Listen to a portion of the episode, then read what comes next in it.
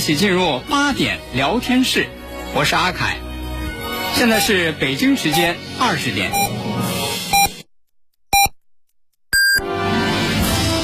您正在收听的是 FM 一零五点八，济南广播电视台新闻综合广播。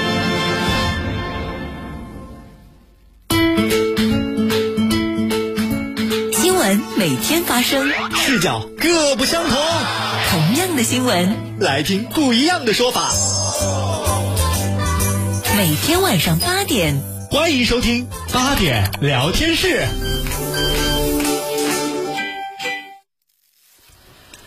各位听众朋友，晚上好，这里是 FM 一零五点八济南新闻综合广播，欢迎来到八点聊天室，我是阿凯。今天是周日，又到了和大家一起来聊一聊这周国际上那些事儿的时间了。在今天来到我们直播室的还是大家的老朋友，节目嘉宾经济学博士刘伟成博士。听众朋友们，晚上好。那要说起这周国际上那些事儿呢，哎呦，首先得来关注一下，就是咱们的两个邻国，嗯啊，就是同在东亚，日本和韩国。哎，说为什么要关注他俩呢？说最近日本和韩国啊又吵起来了。嗯，哎，说你说他俩吵倒也倒也不算新鲜事儿啊。对，啊，但这次就是为为什么又吵起来了呢？为了这个老大哥啊，说可能他说这个为了老大哥是怎么回事儿啊？说原来呢这个事儿呢是是四号的时候，四号的时候其实是日本他们这个国内自民党开会，嗯啊，自民党开会呢，结果在这个会上呢，有一个叫做卫藤征士郎的，嗯这个现在还是这个自民党的议员，他就在会上呢说了这么一句话，说是这个韩国在某种意义上对日本来说是兄弟国。嗯，哎，咱们一听说说这不是这还行，这么说啊，是兄弟国哈、嗯但是既然兄弟国，那就得有兄有弟 啊。哎，说这个韩国和日本是兄弟国，那谁是老大哥呢？说是日本是老大哥，哎，而且呢，这个姿态呢，还还让人一听还站得很高。嗯说你看，咱们这个日韩是兄弟国，既然咱们日本是老大哥，那么咱们就该和韩国密切合作，嗯而且呢，要以守护韩国、指导韩国的宽广胸襟嗯来构建两国关系。嗯就是说，就是为什么说两个两个国家吵啊这老大哥这个这个事儿怎么来的哈？嗯就这个议员，呃，非要说日本是韩国的这个老大哥啊。然后咱知道，你作为韩国，哎呦，这种这个这个这个非他的这个强大的自尊心啊，对，你在全宇宙那都不行啊！你你凭什么你当我老大哥？关键是什么呢？关键就是这个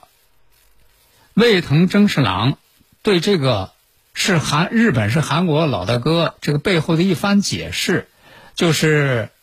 更是让人接受不了啊，让韩国人接受不了。不光是让韩国人接受不了，而且呢，这个卫藤征士郎这一番解释呢，还把他们这个日本极右翼、嗯啊藏不住的那个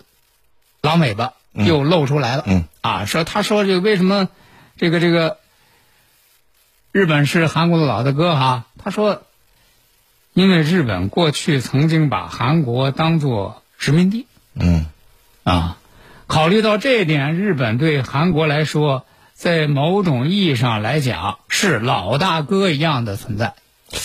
呃这要是说殖民地的话，嗯那就不是老大哥了，对呀、是吧？那是仇人，嗯，对呀、 是不是？嗯是啊，他他哎，你看，他还把这个过去这个日本殖民这个朝鲜这个事儿，其实他就想表达的是，我过去殖民过你，过去曾经对你进行教化和指导，那么现在我仍然以老大哥的身份要对韩国进行教化和指导，构建我们两国新的合作关系。就刚才说他为什么要教化和指导呢？嗯实际上应该是来自他骨子里认为，韩国曾经是日本的殖民地，这样一个历史的，就是一个过去吧。嗯就是你过去你是殖民地对，啊，我看不起你，嗯嗯，我我们日本对你们韩国是进行指导，是教化，嗯所以说这个非常容易让不光韩国吧，嗯我觉得整个亚洲曾经遭受过呃日本侵略的这些国家和民嗯族都会感到非常的反感。对啊，而比且较这愤慨是吧嗯就是这里边就一点儿也没有说是对对对对这个侵略战争的什么呃反悔啊，对啊什么什么什么什么什么，通通没有，而且还拿这事儿还还还很光荣，很自豪。啊，对，嗯所以说你说就是这个，咱们知道这个卫藤征士郎呢，他是这个日本全国会众议院的副议长嗯啊，在这个日本日本这个自民党的这个派系当中呢，他还是属于这个安倍那一派，对，所以说应该是很有影响力的。嗯嗯所以说他的这个这个这个这个话说出来之后，那很自然，这个韩国的这个舆论。是那就说反感都是轻的了，是，那就是愤怒愤怒。啊。嗯呃，更关键的是还没完呢，嗯嗯还没完呢啊。然后记者就问说：“你说这个日本是韩国老大哥，那这个日韩日关系是否平等嗯，哎，就是否是兄弟嘛？啊？”对呀、哎，结果这个卫藤征士郎说的说说日本国民，你看他打了另外一个比方啊， 哎，他说日本国民认为美日关系是平等的吗？嗯他说我不这么认为。嗯他的意思，你看，哎，他倒也说实话啊，啊，说这个， 在这个美日关系当中，他认为是不平等的对，啊。确实，你看，咱咱认们为美国是老大哥。哎， 这就是他所谓的老大哥的内涵是吧？哎，嗯就是所以他说，同样我也不会认为韩国会觉得韩日关系是平等的，嗯日本应该始终处于领导地位。嗯这这这就是这个针对这个韩国、日本谁是老大哥这个卫藤征士郎的这一番言论，嗯，咱就真是咱一直说这个这个日本这个这个极右翼啊，是，就是他他毫不掩饰，嗯而且就是他觉得挺自然。他觉得他说的这个这个都，要不然他也不会把这样的言论他公开说出来。对，嗯所以说，就是像像像这样的情况，那么对于咱们说说这个，呃，这个日本 GOE 做着各种各样的这个这个，还还要什么让日本这个什么成为这个正常化国家嗯啊啊，还要这个修宪，对就是说就是从他的这个言论当中能感，这不是说空穴来风对。啊，也就是说，刚才说这个，他因为是前这个呃议会的副议长的话，就是说也是安倍我们说这一派的非常重要的一个嗯呃代表人物吧。所以说他反正在自民党内吧，呃，有不光是他吧，肯定是有他们这么一派啊，呃，在平时就有这样一些想法或者是观点，只不过现在通过他在国会的这样一个辩论也好，讲话也好，这样就让外界所了解了。啊，这个东西并不是他信口雌黄，啊，一时这个冲动他就发表了。这个东西，我说他应该是一个根深蒂固的一个观念，而且代表的不仅仅是他个人，不仅仅是自民党内呃一派势力，甚至是也有他的这种民意的基础在里面。嗯嗯。啊，就反映了刚才说，就是整个极右翼势力现在在整个日本，呃，目前它也有很深的这种群众基础在里面。对，所以说你说就是对于这个曾经遭受过这个日本侵略的这个国家来说，是啊，对于他们这样的言行，你不得必须要警惕。对啊，而且呢，咱们再来看一下，就是这个卫藤征士郎啊，他的众多的身份。刚才说他曾经是这个前众议院的副议长，啊嗯同时他还是前日本防卫厅的长官嗯，啊，这是这个主管这个军事的。对，同时呢，这个他还是日方的日韩议员联盟议员联盟的常任干事，嗯去年还担任代理会长，应该说他还是负责就是韩日这两个国家这个议员这种这平时的相互沟通啊，嗯啊，所以说这个还被韩国官方认定是韩国人民的老朋友，啊，嗯，而且在今年五月，他还拜访了韩国总统尹锡悦，嗯啊，看当时的那个照片呢，说哎俩人还相见甚欢，嗯啊，这笑的还都挺开心，嗯啊，但是突然来了这样一一番言论，啊，对于这个韩国国内啊，就他们的这政治家这怎么反应啊啊，哎，咱们反正是起码也看到，就是现在就是在这个网络上，韩国网民的反应是很激烈的。是是来看了一下这个，呃，有这个韩国人就说了啊，说说这个，因为他说这个 日本和韩国是兄弟啊、啊，这有韩国网民说说我们从没想过把你们当兄弟，就算论论辈分，我们还是你们爷爷呢。这个，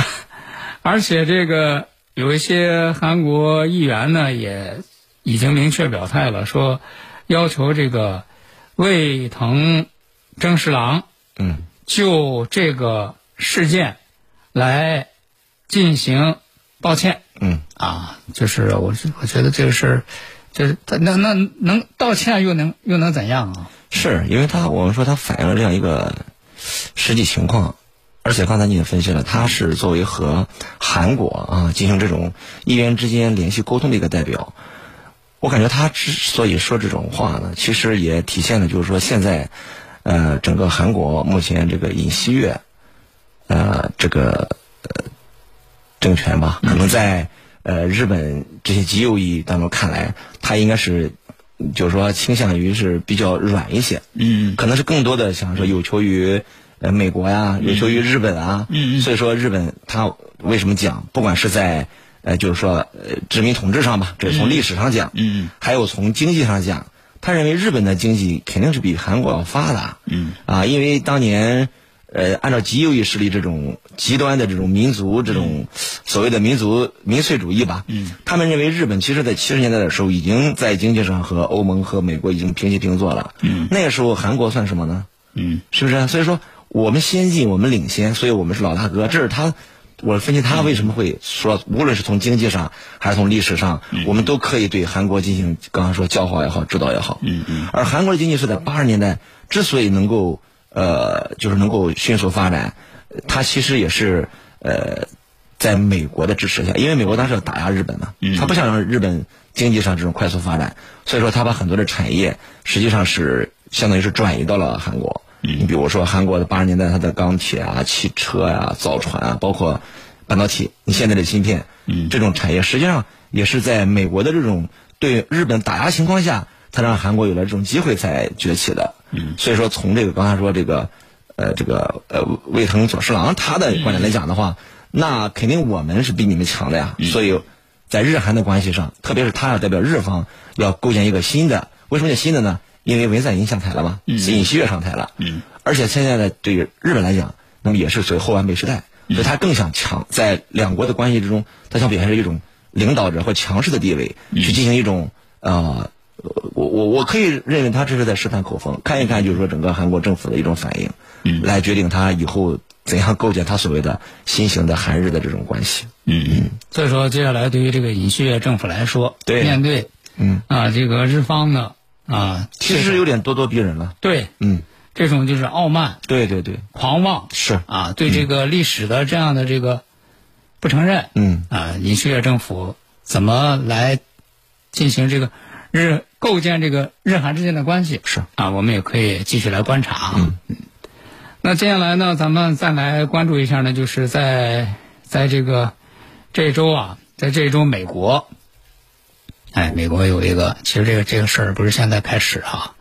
得折腾了这个四个多月了。嗯啊，折腾什么事儿呢？就是，呃，咱们知道，嗯、德克萨斯州和这个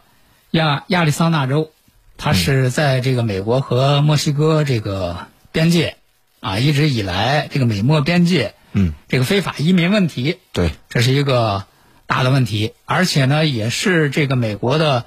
共和党和民主党两党党争的一个重要的问题。是，啊，咱们知道，在那个特朗普时代的时候，嗯，说建边境墙，，对，是吧？是，啊，说是什么等等啊，嗯啊，呃，然后民主党是极力反对的，嗯，啊，然后等到这个拜登上台之后，这又开始说什么把那个特朗普时代的各种政策，这就开始要推翻，嗯是，啊。但是呢，现在这个德克萨斯州和亚利桑那州的这个这两个州可是共和党把持的，对啊对他们这个州长呢都是这个共和党这一派的，嗯，啊，于是乎呢，你看中期选举这也就马上要要要临近了，嗯，啊，这个美国这个党争两党，你靠什么呀？就是靠这些，就互相使绊子，对，互相给对方找难看。然后这个德克萨斯州和亚利亚亚利桑那州啊，这两个州的州长给这个拜登政府出了个什么难题呢？挺缺德啊！ 这是干嘛呢？他说，既然你这个拜登政府啊，说这个他们说哈、放任这个非法移民是，进入美国，嗯，可是呢，都到了我们这个德克萨斯州和亚利桑那州了，嗯我们整天就不得不这面对这些这个非法移民给我们带来的各种各样的问题，嗯，各种各样的困难。是，你们远在华盛顿，啊，你们这个上嘴唇一扒拉下嘴唇儿，他们不是这么说的啊，这是我 这是我说这个意思啊、嗯啊，上嘴唇一扒拉下嘴唇儿，你你们什么都不管，不行，我们也得让你们知道知道，这么多的这个非法移民挤在这个城市当中，嗯，是一个什么样的感受？是，于是这四个四个多月了哈、就一直他们就是用这个大巴车，就从他们两个州往华盛顿就运这些这个非法移民。说这个四个多月，从这两个州用了二百辆大巴，运了超过四千名非法移民嗯，运到华盛顿了。对，哎，就是你们既然喜欢，那么问题你们来解决，对，不要让我们这个我们州解决不了，联邦政府可以解决嘛。嗯嗯嗯嗯，而且呢，这个因为随着这个中期选举越来越临近啊，说这这这这两个州呢，往这个华盛 顿运难民的这个力度啊、速度啊，嗯，说是这个越来越快，越来越大，呃，以至于呢，最近的新闻是什么呢？就是华盛顿市政府受不了了，说这运这么多来，这非法移民，嗯来了之后得安排他们吃啊，得安排他们住啊，对然后他们也不老实啊，是，然后也是他这说不行，弄不了了，弄不了，说是直接给这个联邦政府写信，说不行，我们这个没这个能力，我们这管不了，太乱了，派军队来吧。嗯，啊，说 要求派那个国民警卫队，说，呃，这个应对这场这个人道主义危机。我看新闻好像是说这个部队也没答应啊。是啊，嗯，就是现在刚才说这个从德克萨斯州啊往这个华盛顿运难民这个事儿嘛，呃，它确实也引发了很多的问题。一个呢就是说呢，现在这个呃运送，首先它是肯定是需要费用，那是，是不是啊？啊，你不管怎么运，它还是在美国境内。嗯嗯，就是这个问题的，就是难题，它并没有解决这个，嗯反而呢会滋生了更多的问题。你比如说，第一是刚刚说是这个运输的这个成本，你要花钱的，他们说就是运这个人均的话啊，人均的话就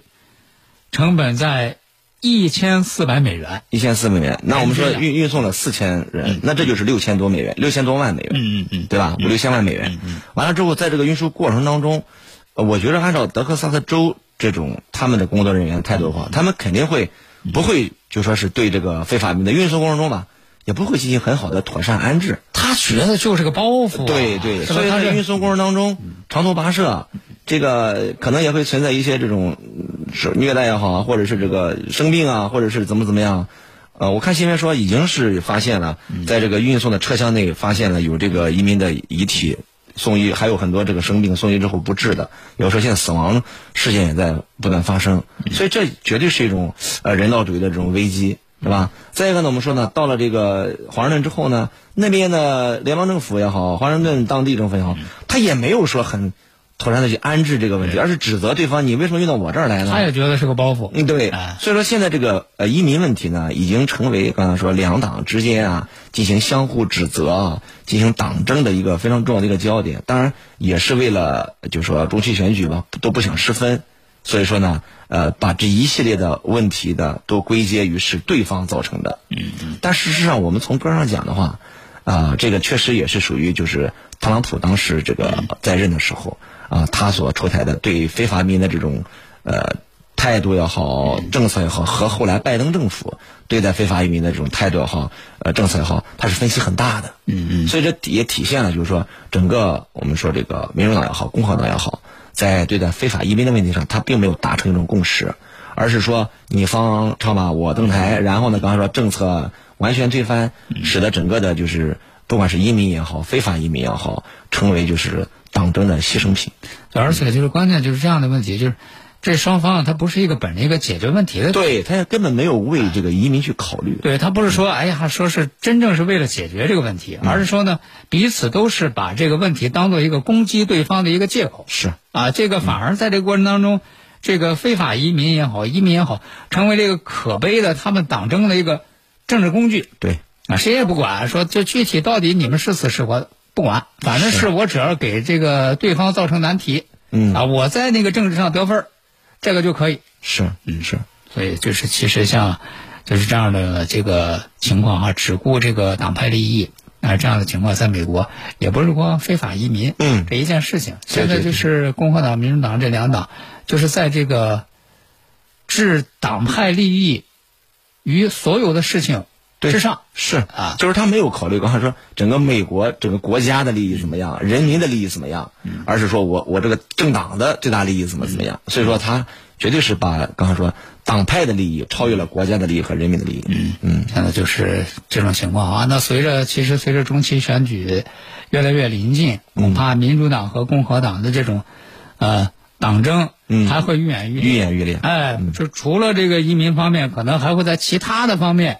双方还要再互相那个捅刀子，对啊，然后互相的来进行各种各样激烈的斗争。那接下来咱们再来关注一下呢，就是这个欧洲啊，为什么关注欧洲呢？说今年这个欧洲的这个夏天啊，嗯，哎呀，这不太平，不安静啊？为什么呢？气候啊，咱们知道这个，你看前一阵儿是说呢，这个欧洲呢是出现了夏天罕见的高温，嗯啊，然后其实本来像欧洲这块儿呢，它基本上都是那种就是夏季是很凉爽的，对，啊，那种海洋性的气候居多。对啊，但是今年的这个夏季是一个是罕见高温，甚至都上上到四十度，四十多，然后有一些这个国家呢，甚至都出现了就是因为高温而这个有人去世嗯这样的情况。嗯，啊，这是一个情况。然后随着这个高温的这个到来之后呢，现在最近在这个欧洲呢又开始干旱。嗯，啊，在咱们的这个这个印象里头，好像欧洲不大出现这个干旱这样的情况对，啊。但是现在，嗯所以就是极端天气嘛，对现对在对越来越多，对，嗯现在看起来就是欧洲这种这个干旱的这个范围啊，这个波及的这个国家呀，还非常非常的多。嗯啊，所以说你看，这同时关键还有一个什么样的问题呢？就咱们知道，你说现在这个欧洲的这个能源危机，是，啊，面对本来是说这个欧洲的这个能源危机呢，是说，哎，夏天还好说，你等到那个冬天就麻烦。所以你看各国的政策都是说要为那个冬季的那个到来，还储存天然气也好啊，做各种各样能源的这个准备也好。但是没想到说，其实现在这个夏天怎么过？现在现在的情况说也很难受。那比如说这个高温，这个干旱，嗯这就造成这个各种各样的这个用水啊等等，这都是问题啊。是，嗯，在这样的情况之下呢，我们又看到呢，就是这个就是什么叫这个说一套做一套啊，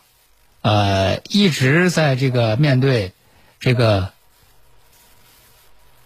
传统能源，嗯，和这个绿色能源的这个争论的时候，欧洲其实原来的调门儿一直是很高的对，啊，减少碳排放，嗯嗯，特别是从德国吧，也是全球的一个标杆，就是这个碳中和、碳达峰，其实都是欧洲喊的最早，也是最响的。哎，嗯而且还一度呃以此来对一些这个发展中国家进行指责，对，但是没想到说这个夏天，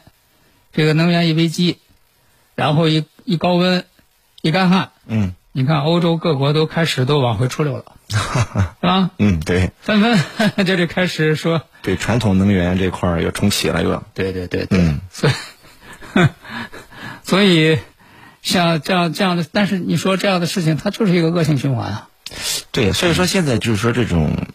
嗯啊，极端气候这种事件的频发呢，也反了就是在之前我们说国际上这种国际国家之间这种气候。啊，这种合作啊，包括我们之前说这种巴黎协巴黎协定啊等等的，有些国家呢，他你像特朗普，他认为这个天 天气问题呢是一个什么什么伪命题，他不愿意参加。但是通过就是说最近这两年，我们发现不光是欧洲哈、啊整个全世界都是这样的，嗯这种高温啊，这种天气越来越多，极端天气就是夏天越热。呃，越来越热，冬天越来越冷，嗯，是吧？这种极端的天气出现的越来越多，而且刚才说加上这种能源，能源的问题啊，传统能源，包括现在这块这种能源政策所引发的这种连环事件，影响的经济、社会以及生活的方方面面，它不再是个单纯的天气问题或者能源问题了。嗯好，那今天的八点聊天室，咱们就和大家聊到这儿了，明天晚上八点再会。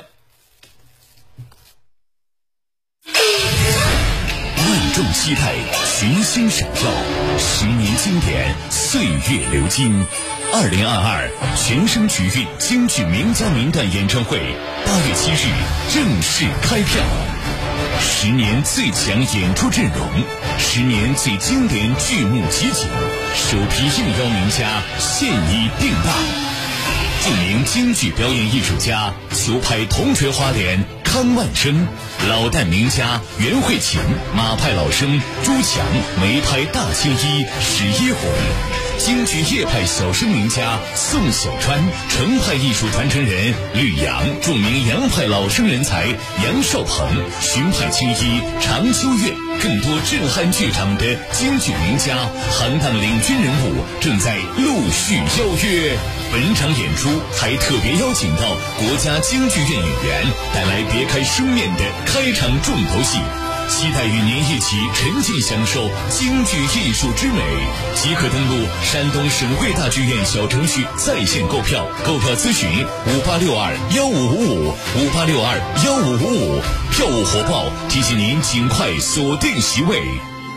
本活动由更成功人士座驾三点零 T V 六林肯飞行家赞助播出。治疗疾病必须寻其根、治其本，方可实现标本兼治、全面康复。济南新闻频率每天早上五点三十分至六点，由中医膏方滋补疗法的核心用药皇氏复方滋补力膏独家赞助的“全程总动员”栏目，将与大家追溯疾病本源，解析皇氏滋补力膏治病康病密码。栏目热线零五三幺八六八零幺幺幺八八六八零幺幺幺八。通知：精确八味胶囊提醒大家，夏季天气炎热，心脑血管疾病高发，预防治疗心脑血管疾病已是当务之急。精确八味胶囊大型优惠活动开始了，截止到八月九号，截止到八月九号，详情请拨打精确八味胶囊全天咨询订购电话零五三幺八六幺零零三幺八八六幺零零三幺八零五三幺八六幺零零三幺八。一等于三千两百四十万。如果每人浪费一粒米，三千二百四十万斤米是一年下来的积累。二等于一千七百万。数据显示，一千七百万吨是我国每年的餐饮食物浪费量。在粮食生产、流通、加工和消费环节损失的粮食，相当于两亿多人的口粮。三等于十三亿。全球每年约三分之一粮食被损耗和浪费，总量约每年十三亿吨。每一个小加起来都很大。敬畏粮食，尊重劳动。